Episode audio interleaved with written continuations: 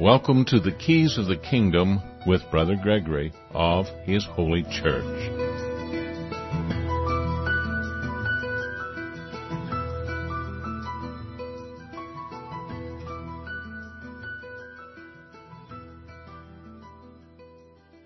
Well, welcome to Keys of the Kingdom. Uh, we're going to be talking about the Kingdom of God. What uh, I've been working on for the last few hours is uh, some programs on parental rights. We mentioned that briefly this morning in the show this morning, parental rights and where they come from and that, are they, are parental rights prior rights? And of course the international, uh, or universal, uh, Declaration of Human Rights says that parents have a prior right. But then they go on to say that parents have obligations and all kinds of other things. Well, the fact is parents may have both.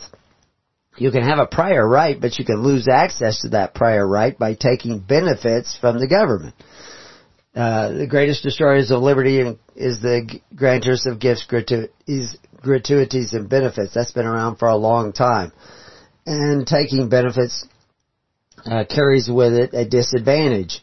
And, you know, we explain this in the books like Covenants of the Gods and dozens of articles on the internet and show you that this is the way it works. This is how you lose access to your rights. You, and you should know this from when you were a teenager and you, your father told you, if you eat at my table, you get home when I tell you to get home. so, I mean, it's just been, it's basic common sense that if you're eating at the table, if you're getting shelter from somebody, you gotta go by the rules of the guy who owns the shelter that you're depending on. If you're depending upon somebody who's going to take care of you, provide you with health care, to take care of your parents for you, provide you with education, you're gonna lose some of your right to choose. They're gonna get to choose for you. For instance, if I'm responsible for your health care, you know, like if you go up into the woods to cut firewood with me and I say, you know, you gotta wear the chaps and you gotta wear the hard hat and you gotta wear the, the, uh, ear protection. And then you say, I don't want to. Well, then you can't come. Because if I'm to be responsible for what you're doing, and where you go, uh, you're going to have to follow my safety procedures. I was working at, uh, church ground uh, in the Midwest that uh, years ago, and uh, I I was acutely made aware of the fact that some of the people that were supposedly in charge were reckless. They thought everybody else should be watching out. You know, they're dropping trees around, and they they, you know, and you're standing there feeding through a chipper. And the chipper is stationary. It's not going anywhere. You have to feed through this chipper and it's chipping up all the wood. And that's where you're standing. And while you're working then, the chipper's making a huge amount of noise. You can't hear anybody sneaking up on you. Somebody comes up behind you and cuts down a tree that drops on your head and it's your fault. that doesn't make, that worries me when somebody is that ignorant of basic common sense that you think that that that's the fault of the person who was working in a machine long before you got there. The machine's making noise, so he can't even hear you coming up behind him. And then he, you cut a tree down and you drop it on his head, and somehow or other it's he should have been more careful. No, the guy cutting the tree down should have been more careful. And it's the same thing when you go and you, you know, like, uh, Uh, sign up for something. You read the fine print. You find out what, what's gonna happen when I sign up for this. What are gonna be my responsibilities? Where, where, where am I going to be obligated if I take this free stuff? Anyway, so I've been editing these programs on parental rights and how you can lose parental rights and how they can impose extra parental rights on you if you're in a particular social structure if you enter in with certain requirements, you're going to have certain responsibilities. And you may even lose, you may go into debt. If you go in with somebody into a partnership and then they eh, make mistakes and it incurs debt on the partnership, you may owe that debt. If you even are in an unincorporated association, it's not a corporation. Obviously in a corporation there, there's debt can be created. But as an unincorporated association, you can create debt. And as a matter of fact, an unincorporated association may offer less protection. Some people will talk about corporations are bad, and the corporations are just institutions of people. And there are lots of rules, and you know, if you're incorporating Illinois, you'll have rules in Illinois. If you're incorporating California, there'll be rules in California because you're incorporating under the rules of California. And of course, the church is incorporated under the rules of Christ. If a church goes and incorporates under the rules of Illinois, they are now going to fall under the authority of Illinois and they won't be separate as a church. They may have some separation that Illinois recognizes, but if they've incorporated under Illinois or Nebraska, and I can show you cases uh, that are dealing in these, or Oregon, and I because I've read the case law in Nebraska, I've read the case law in Oregon, I've read the case law in Illinois, I've read the case law in California as to what happens when you incorporate in these individual states. And of course, it is our contention that the church should not incorporate, but be the corporation of Christ. But who is the authority in the church? Well, the church is told not to have any authority over the people. We're not to exercise authority even one over each other in the church. We're supposed to be a a voluntary society, a free participation. Even the assemblies were called free assemblies in the Old Testament, and they were just as free, if not more so, in the New Testament. And you gave offerings, and those offerings were supposed to take care of the widows and orphans in pure religion. That's, that's what you were supposed to be doing. But, you know, that's not necessarily what a lot of people are doing and what they are intending to do uh, uh, when they go and join a church. They go to church to feel good. But really, if you go back to the time of Rome, and we'll talk about that in the this other uh, programs that we're putting together, uh, this is one of the protections that Christians look to to each other because you know a good healthy child was worth money. Uh, if you got thrown into jail, people could throw your children, they could sell them into bondage. That's right, they could sell them into bondage. But if you had a network of people to say, no, we'll take those children, and you had a contract that said that you could take those children, you could save those children from bondage. And they wouldn't go into bondage.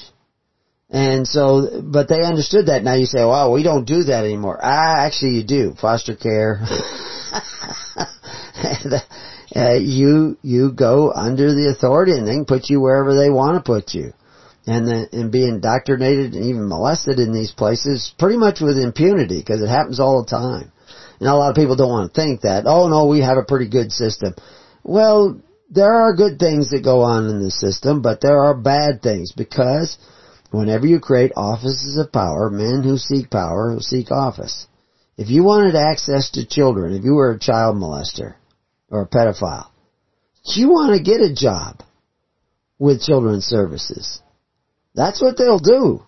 And they have done this. Now that doesn't mean everybody who's in children's services does that way, but, and they know that they can't just do whatever they want. They have to kind of sneak around about it.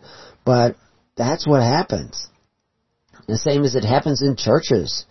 And so there are things that you have to do to try to prevent that, and you cannot, the more you create offices of power, power, the more that becomes a danger. But that's not really what I was going to talk about today. I just, that's just hot on my topic because I've been uh, going through the programs, and I will add them to this or this to them in, in, on our page on parental rights eventually. But I wasn't going to talk about parental rights. I was going to bring up something else so that you can see how the mechanisms of society alters society. We talk about that all the time. I talked about that this morning.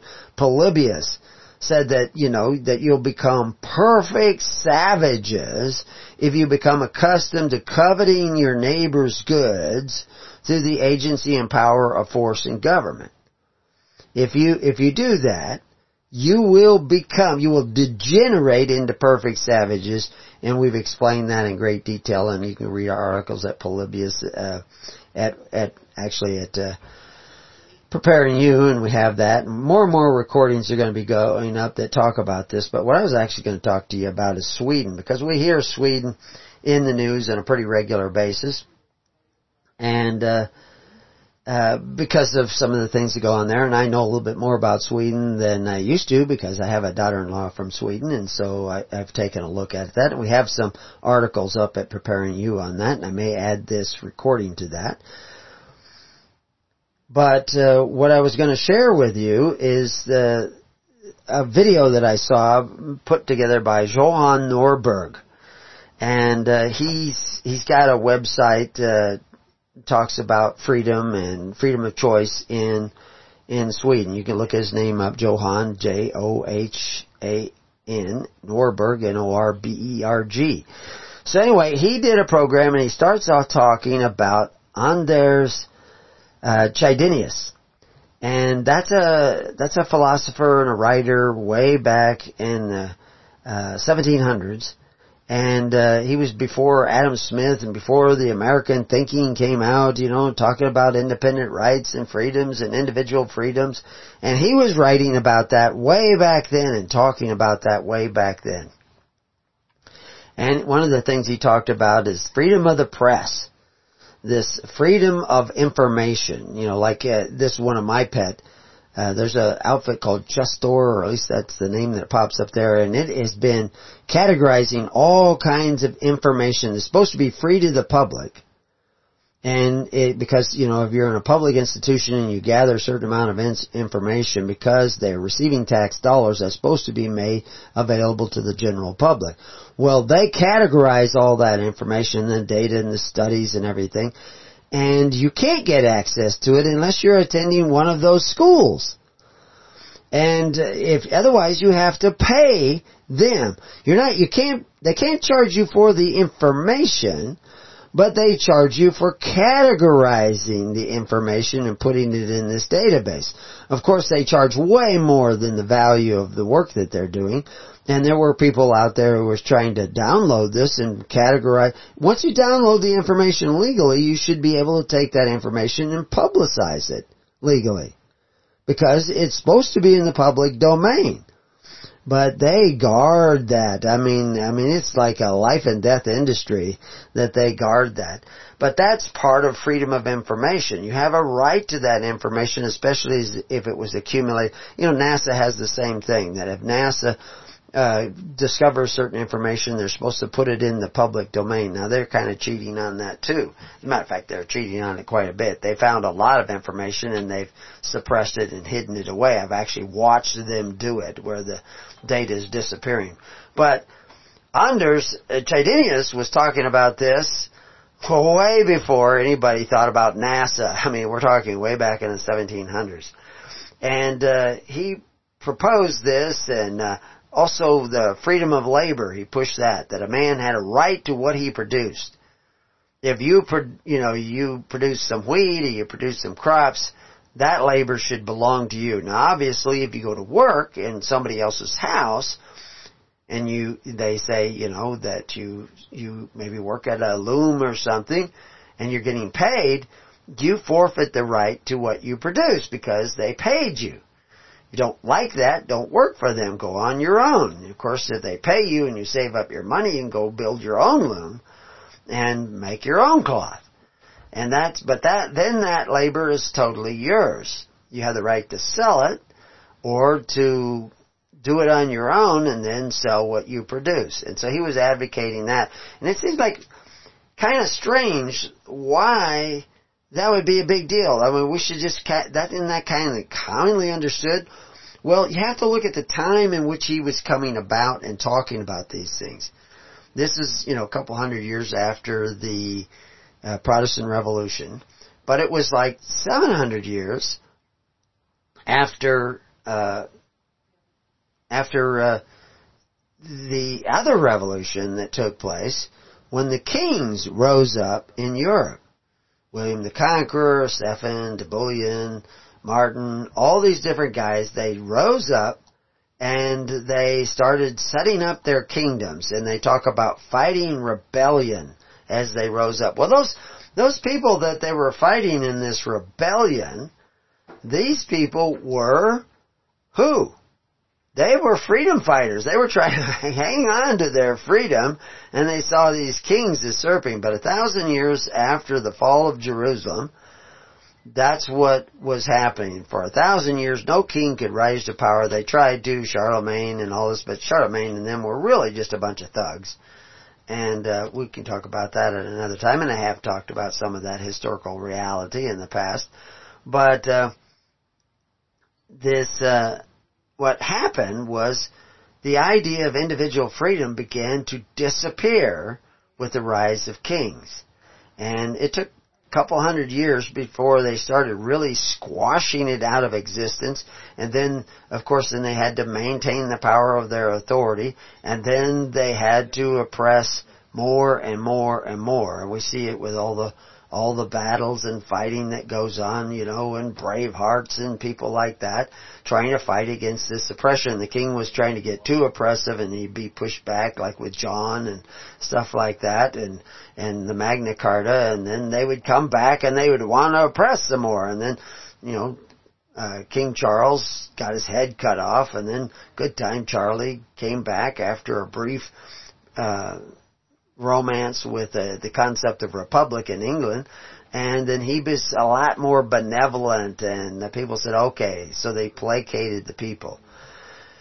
So anyway, this was going on, rising and falling, and what's, what's really destroyed the people more than anything is spreading amongst them these gifts, gratuities, and benefits. Because not only does that cause the, the people uh, to become weak, but it also allows these offices of power to become more and more powerful. And there's still kind of this flux that's going on even in that, we see that going on in the United States today with, you know, attempts to impeach and run people out of office and, and all that. But meanwhile, both sides are often corrupt and becoming millionaires. A book just recently come out showing how these people on small, not really small, pretty high salaries, but they're not million dollar salaries, are becoming multimillionaires and their families are becoming multimillionaires because of their, their connection to government.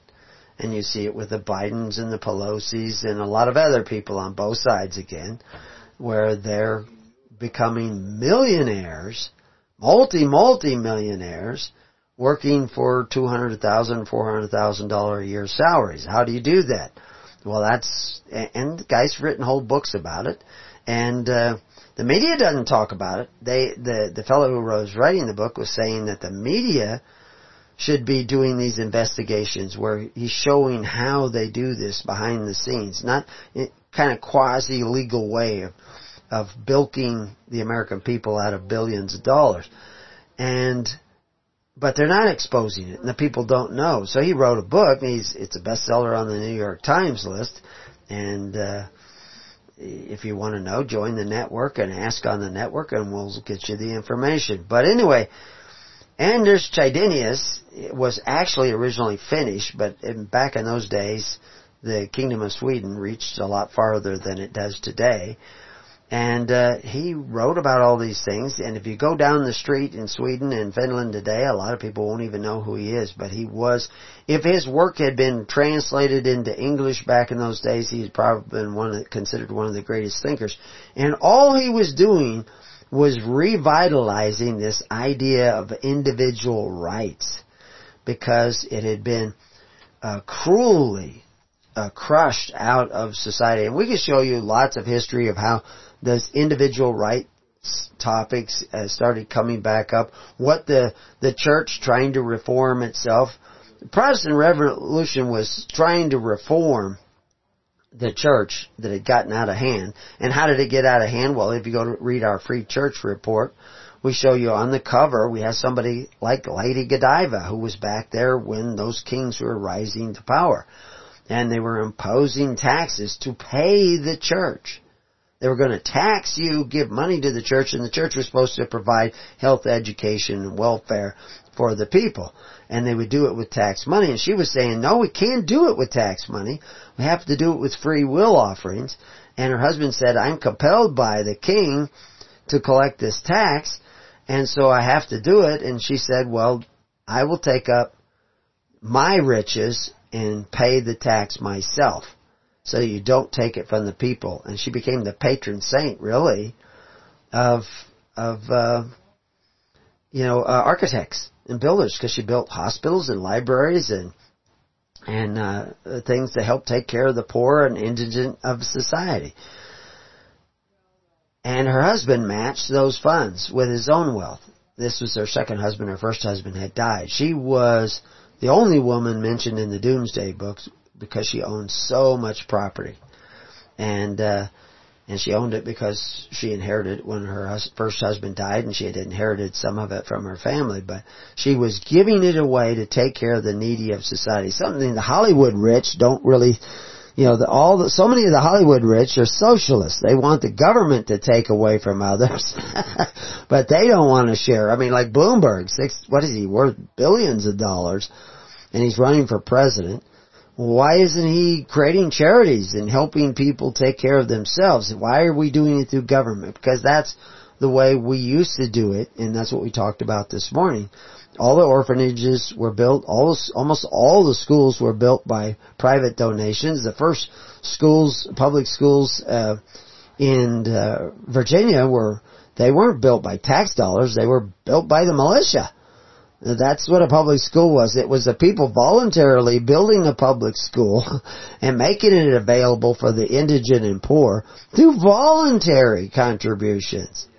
Uh, that's, now it's all done through taxes. So even though at the beginning of this century, uh, in the 1900s, which you talked about, most people were educated at home or in private schools, not in public schools.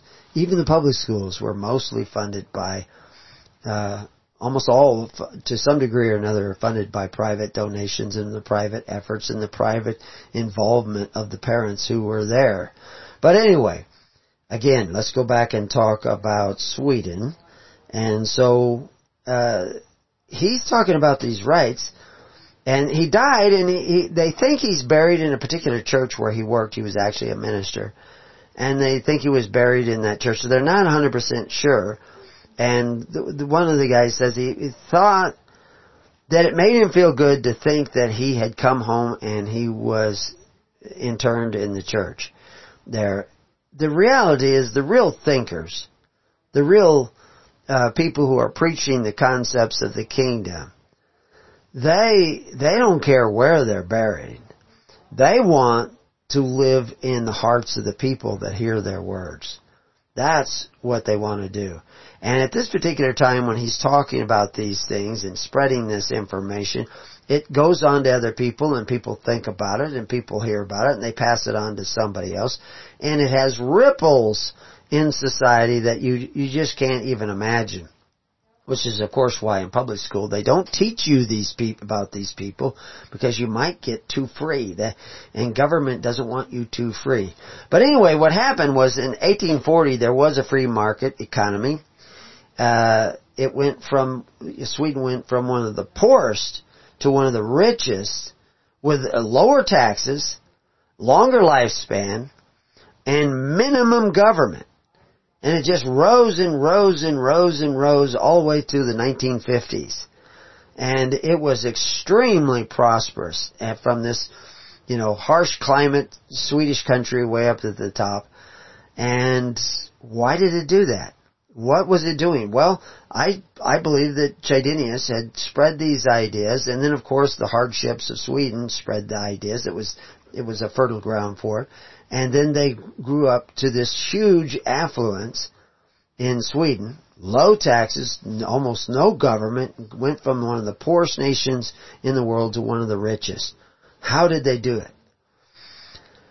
Well, probably one of the things that would help you understand that is how did they screw it up? Because that's what they did. They screwed it up with the introduction of the welfare state and uh, you know universal health care, welfare, cradle to grave coverage.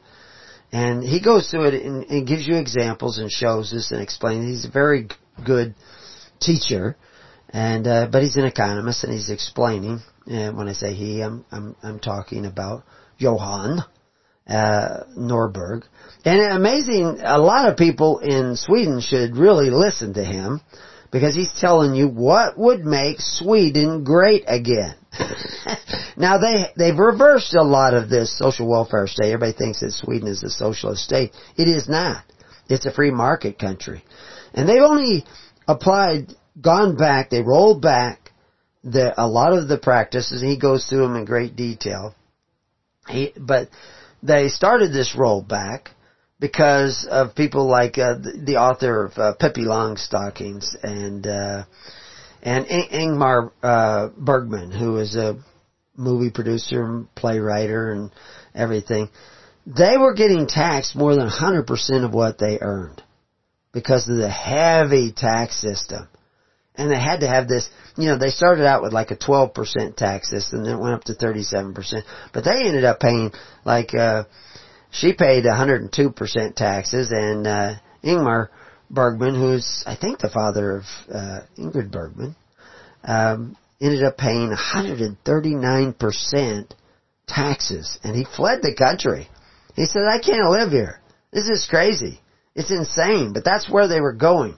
And it was killing business and people were leaving Sweden in droves and it was devastating the economy. And they reversed that. They changed that. Unions started, uh, one of the things that unions had started doing was buying the companies. They passed a law that the money that the company, the profits that the company made had, a portion of it had to go back to the people so that the people could buy shares in the company. So they were just buying these companies out. And so if your whole family worked hard to build up a company, I mean, you're talking sleepless nights and 70 hour work weeks and you finally build up this company and then the, and so it's getting some real size and productivity on it and the workers, you're forced to sell out to the workers and you have nothing. You, you lose everything. And it was, so what, what's, so where is the real entrepreneurs going to go? Are they going to go to that country or are they going to go somewhere else? Well, they went somewhere else. Someone went to France, someone went to other countries, America and everything else. Well now, we see the same thing going on in, in France, where all the entrepreneurs are leaving France and of course that's why they're having so much trouble and riots in the street. They don't see this coming because they don't understand the principles of righteousness that produce the prosperity that Sweden originally produced between the 1840s and 1850s. So anyway, they, in the late 1990s, which isn't that long ago, I mean 30 years ago, uh, well, 1990s, 30 years ago, the reforms began to abandon many of these social welfare programs. They began to roll that back. They, they turned their back on government management of all welfare. They returned to local control, supplemented by private insurance. Education went to a voucher system and, and school choice. And 50% of the schools have become private schools, not public schools. Private schools must produce results, so therefore with the voucher system, if you were producing results, people went to those schools. So even the public schools had to shape up their act.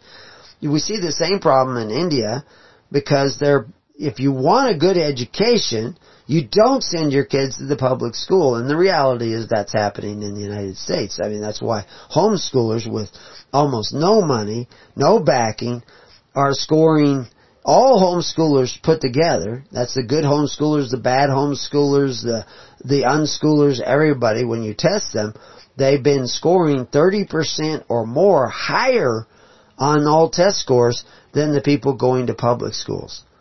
And so, you know right away, homeschooling is better. I mean, some homeschoolers are scoring 40, 50, 60% higher than the public schools. And it isn't because they're geniuses, it's because homeschooling is a better way to do it. I know kids who are going to school, and we talk about this in the parental rights audios that we'll share with you, they were going to school and flunking out of school. Their parents took them home, taught them the same exact courses at home in a fraction of the time, and they were getting A's and B's. Same kid, same course.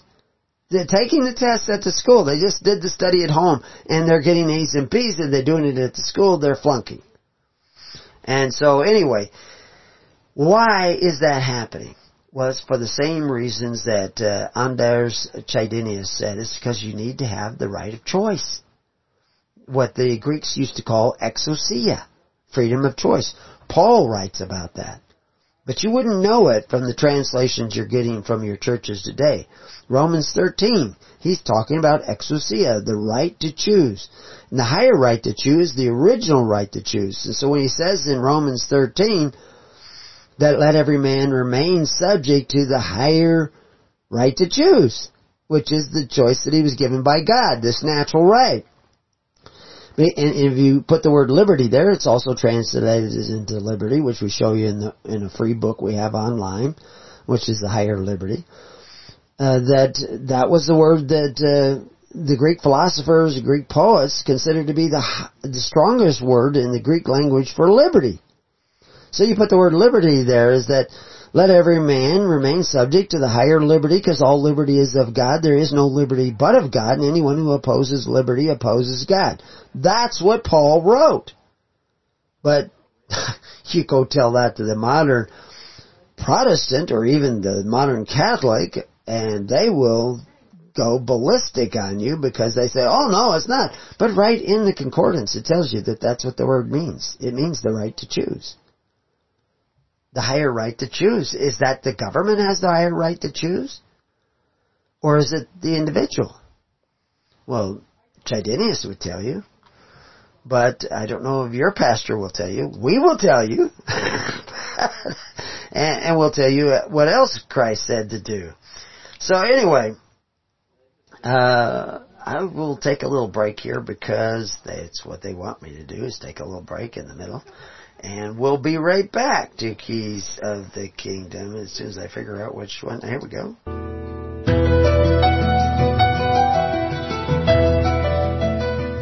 Join us on thelivingnetwork.org or at hisholychurch.org. Go to the network links or go to preparingyou.com. Join the network there. It's all the same and we'll try to hook you up with people in your local area.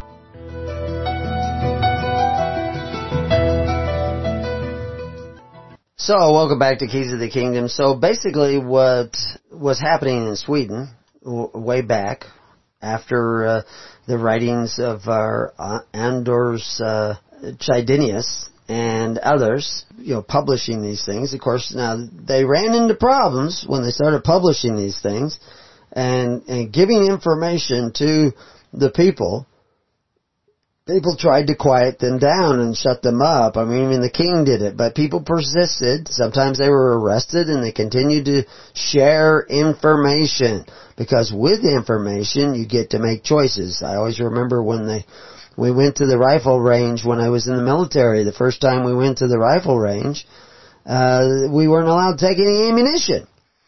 Uh, we laid down and we stood up and we pointed the gun and we fired at the targets and uh, but we didn't have any ammunition.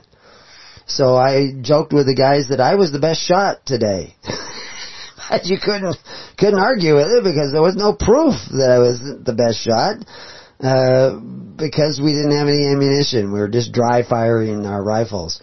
So the reality is is that without information, you can't find out if you're on target or not. Without that ammunition of information, you cannot find out if you're on target or not.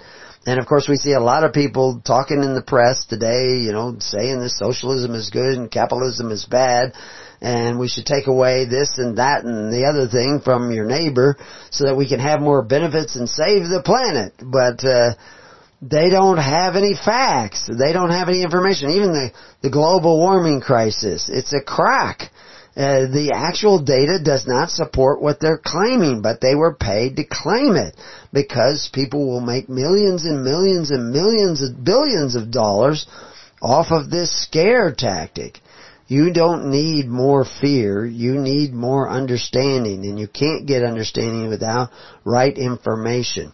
So anyway, so that's what we're trying to do is impart some of that rightful information to you so that you can figure it out. And I'm zooming along here. So anyway, the, the unions learned to respect the corporations. They, and part of this is because they were in Sweden. Sweden has thousands of years of having to cooperate with their neighbor or die because of the harshness of the climate and the difficulties of living there in that remote area. They had to work together. And I know somebody who uh, has a school there, runs a school there, uh, Waldorf schools, what they call them, and it goes by other names in other places. But uh, used to be that all the parents would volunteer to help out. You know, every week, uh, you know, there'd be different parents there to help out with the school, and it allowed them not to have to hire a huge amount of staff and do a really good job educating the kids.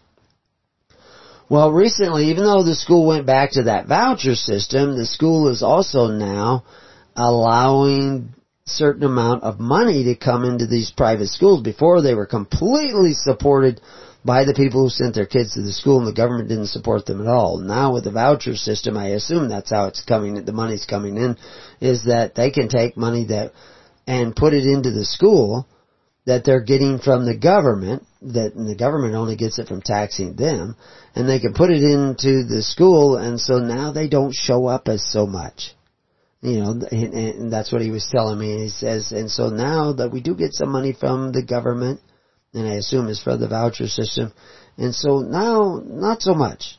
They don't get so much help. And of course, that's the natural course of things. That, and the, the problem is that has an, an emotional, and I will even say a spiritual effect, which, you know, a soulful effect and the same word soul and the same word mind, or many times in the Bible, the same word that's translated soul is also translated mind. So it has a mental effect. It's altering your mind when you don't go down there and participate in the voluntarism required to run the, the private schools before. So not only choice, but sacrifice is necessary for a strong society, for a strong family when you see your parents sacrificing for your well-being, one of the things that I noticed when I grew up is that my dad would get in his Renault. he used to drive a Renault, at least that for a while there, and he would commute away to work, which was 30 miles away to downtown Houston, and we lived out in the suburbs. And he would drive all the way in, and I had no idea what he was doing. He would drive away, and then that night he would drive back. And I would see him get out of the car. I had no idea of what he had to deal with during the day. And that's a bad thing. That kids don't see what their parents have to deal with to put that bread on the table.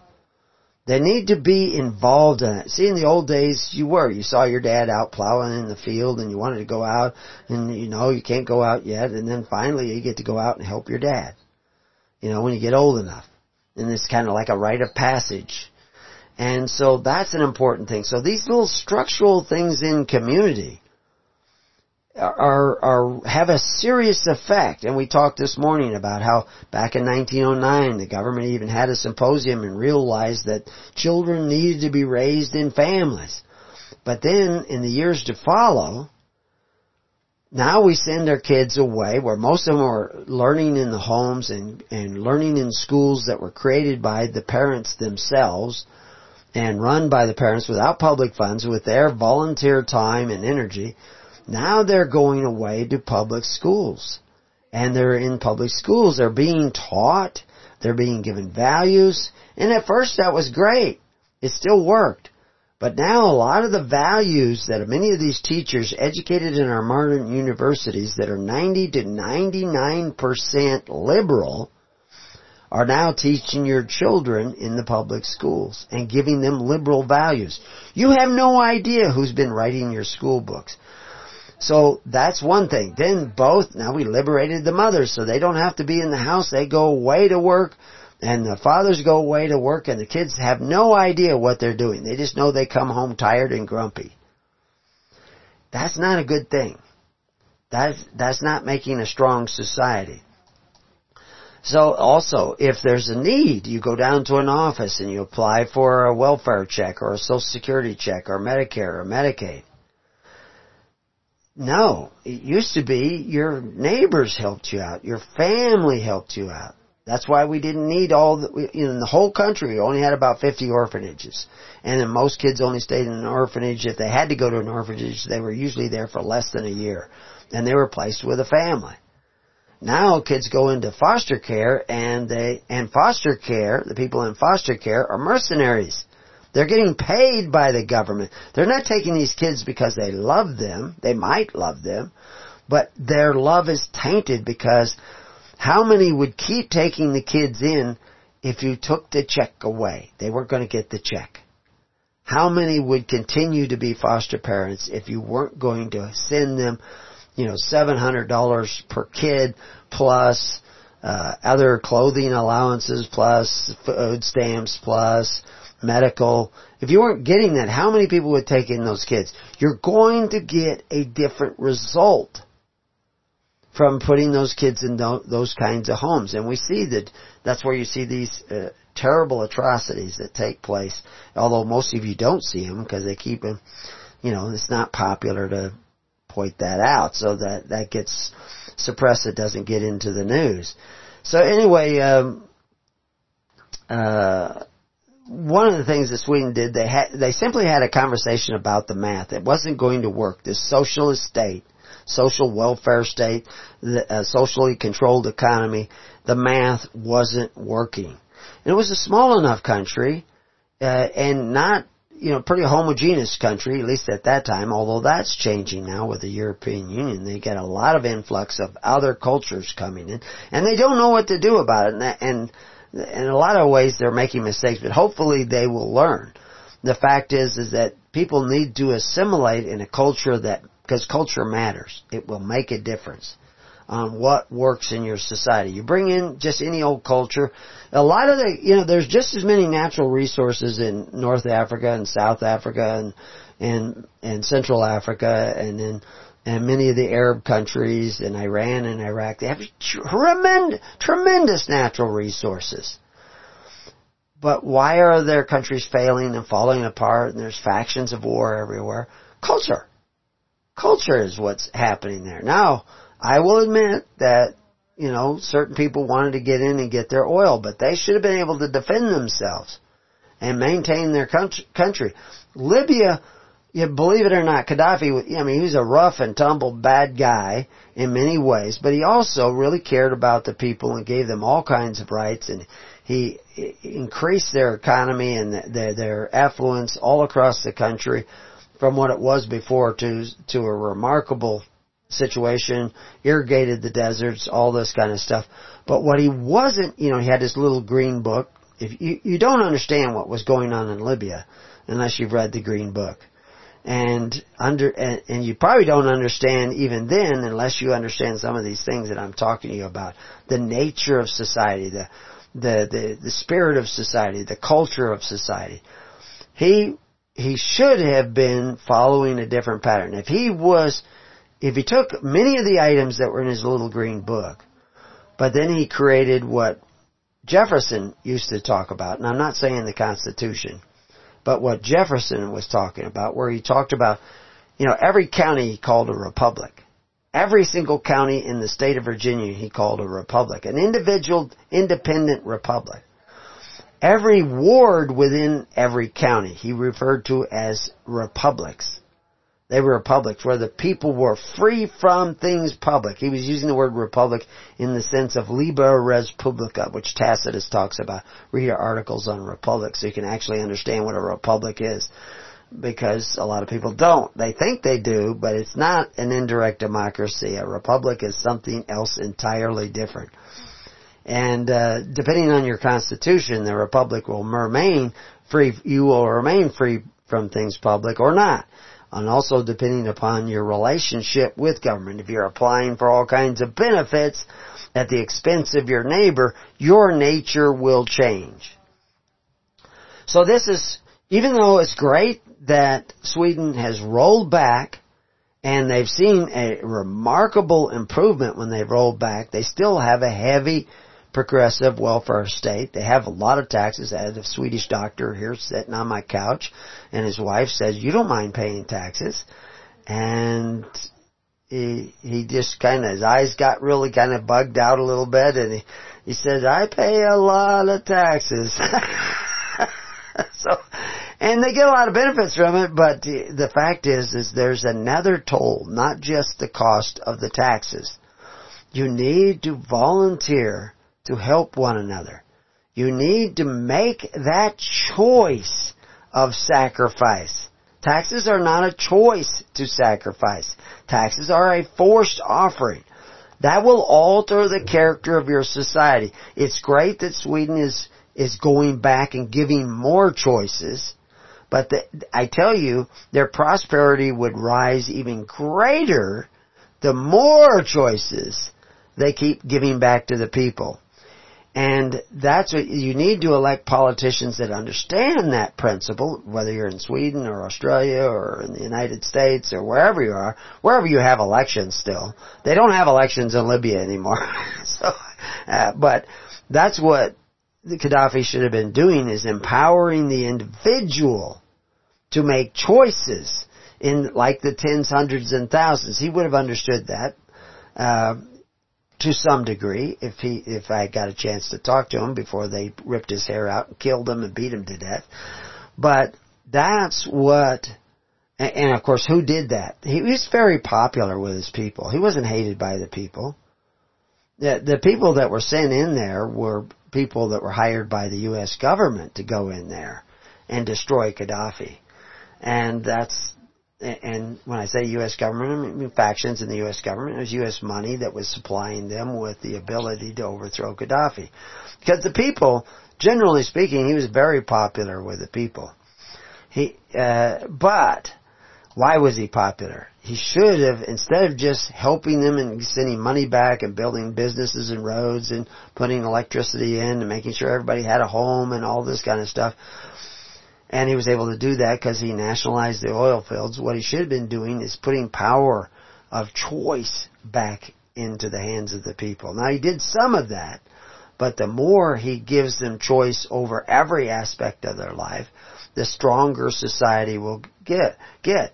The less the people look to these offices of power who take from your neighbor to provide you with these benefits, the weaker your society will become. So even though Sweden has walked back, they need to go a lot farther back to those values that Anders, Andres Chydenius was talking about.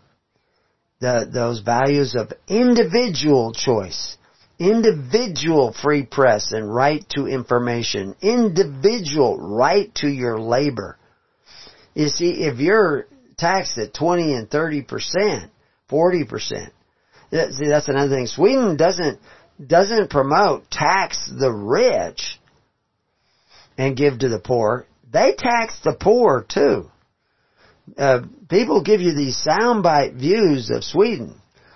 And even though it's working, it's, it's, it's to some degree, they still have a lot of problems. And I tell you that they will overcome those problems if they begin to understand these basic principles of choice. So yes, they've given parents voucher choice.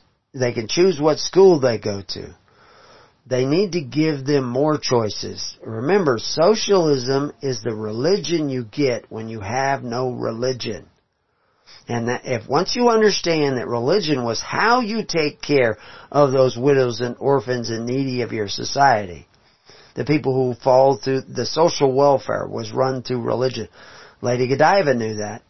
She knew it had to be done through free will offerings, so she began to offer, and her husband matched those funds. And a lot of other rich people weren't going to be outdone by Lady Godiva.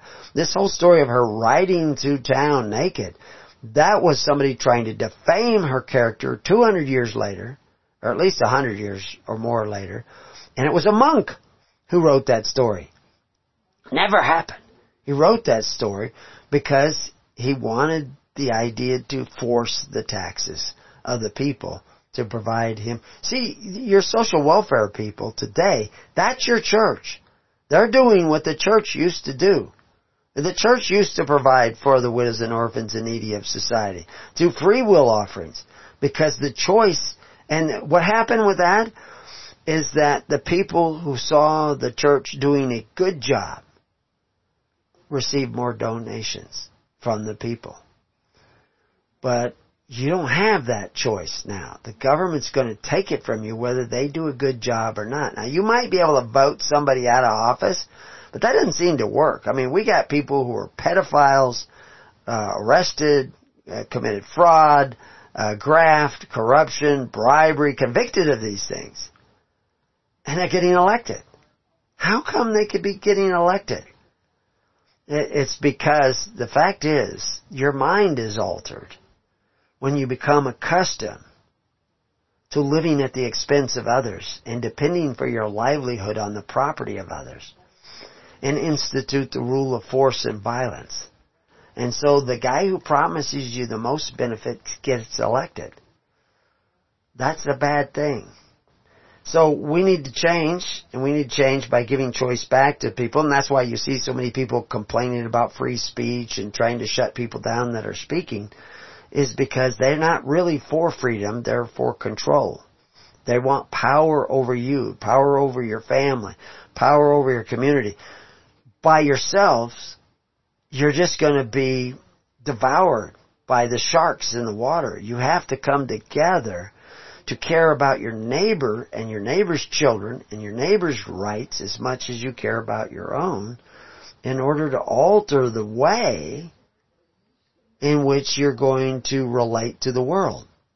And of course that's what the early church was doing so that when persecution came into a certain community, there were people to help you. If it got so bad that you had to leave the community, you could go somewhere else because the entire Christian community through the commands of Christ had organized themselves in the tens, hundreds, and thousands all across the Roman Empire and beyond. They knew if they had to leave the country, they knew where to go to get help. And if those people in those other countries had to leave, they would come to them.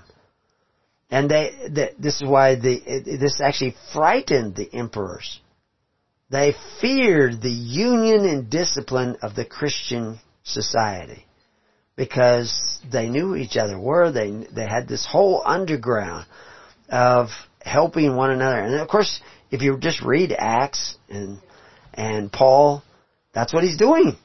There's a dearth over here, there's a shortage over there, and he's moving funds around so that they were taking care of all the needy of the Christian society through faith, hope, and charity. And then we have articles up, the Christian conflict with Rome was that Rome's system was decaying and, and corrupt and, and people were taking bribes and people were not being cared for and there were riots because, you know, their social welfare bread didn't show up. And they were jealous of Christians. And so they outlawed private religion, which means private welfare system. And the fact is, is, you know, even if you don't believe in Christianity and you believe in socialism, you can, you can start a socialist system right where you're at. Create a cooperative. You can put your businesses in the cooperative. Everybody, you know, all the actors, you know, these million dollar actors, they can all join your, your private club and your buying club, your private uh, interaction economic uh, society, and they can all, you know, that, that lady who makes the, the highest paid actress, uh, Jennifer, Jennifer Lawrence, I think is her name, yeah. Uh, she's the highest paid actress in uh, Hollywood. At least that's what somebody wrote, and I I wrote it down. And I have a bunch of information I can share with you about her. I don't know if we'll have much time to get into it, but I can certainly mention it. That Jennifer Lawrence has started a kind of a movement, I guess, and she's got enough money to do it with, being the highest paid actress. but uh and we'll probably talk about that next time on Keys to the Kingdom, but this this movement that she started I'll talk about it next time. I was trying to remember the name of her organization. It starts with an R. It's represent us. That's what it's called. Represent dot us, and um, and she delivers this twelve. You can probably look that up on uh, YouTube, and she delivers this little twelve minute lecture and talks about this uh, short film release uh, that uh, talking about fighting this corruption crisis that we have in America, you know, unbreaking America, solving the corruption crisis.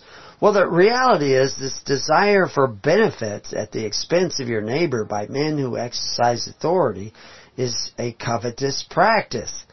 That is corruption. If you go to the Supreme Court and you see up there, they have a picture of the Ten Commandments. One of those Ten Commandments is thou shalt not covet thy neighbor's goods. But anyway, I will, I will go over these notes and talk more about that next time on the keys of the kingdom. And so, in the meantime, what I would like you to see you do is go to preparingyou.com or hisholychurch.org and join the network. And there you can uh, start finding out more about how a free society really works, how to create it, how to maintain it. Till then, peace on your house and may God be with you.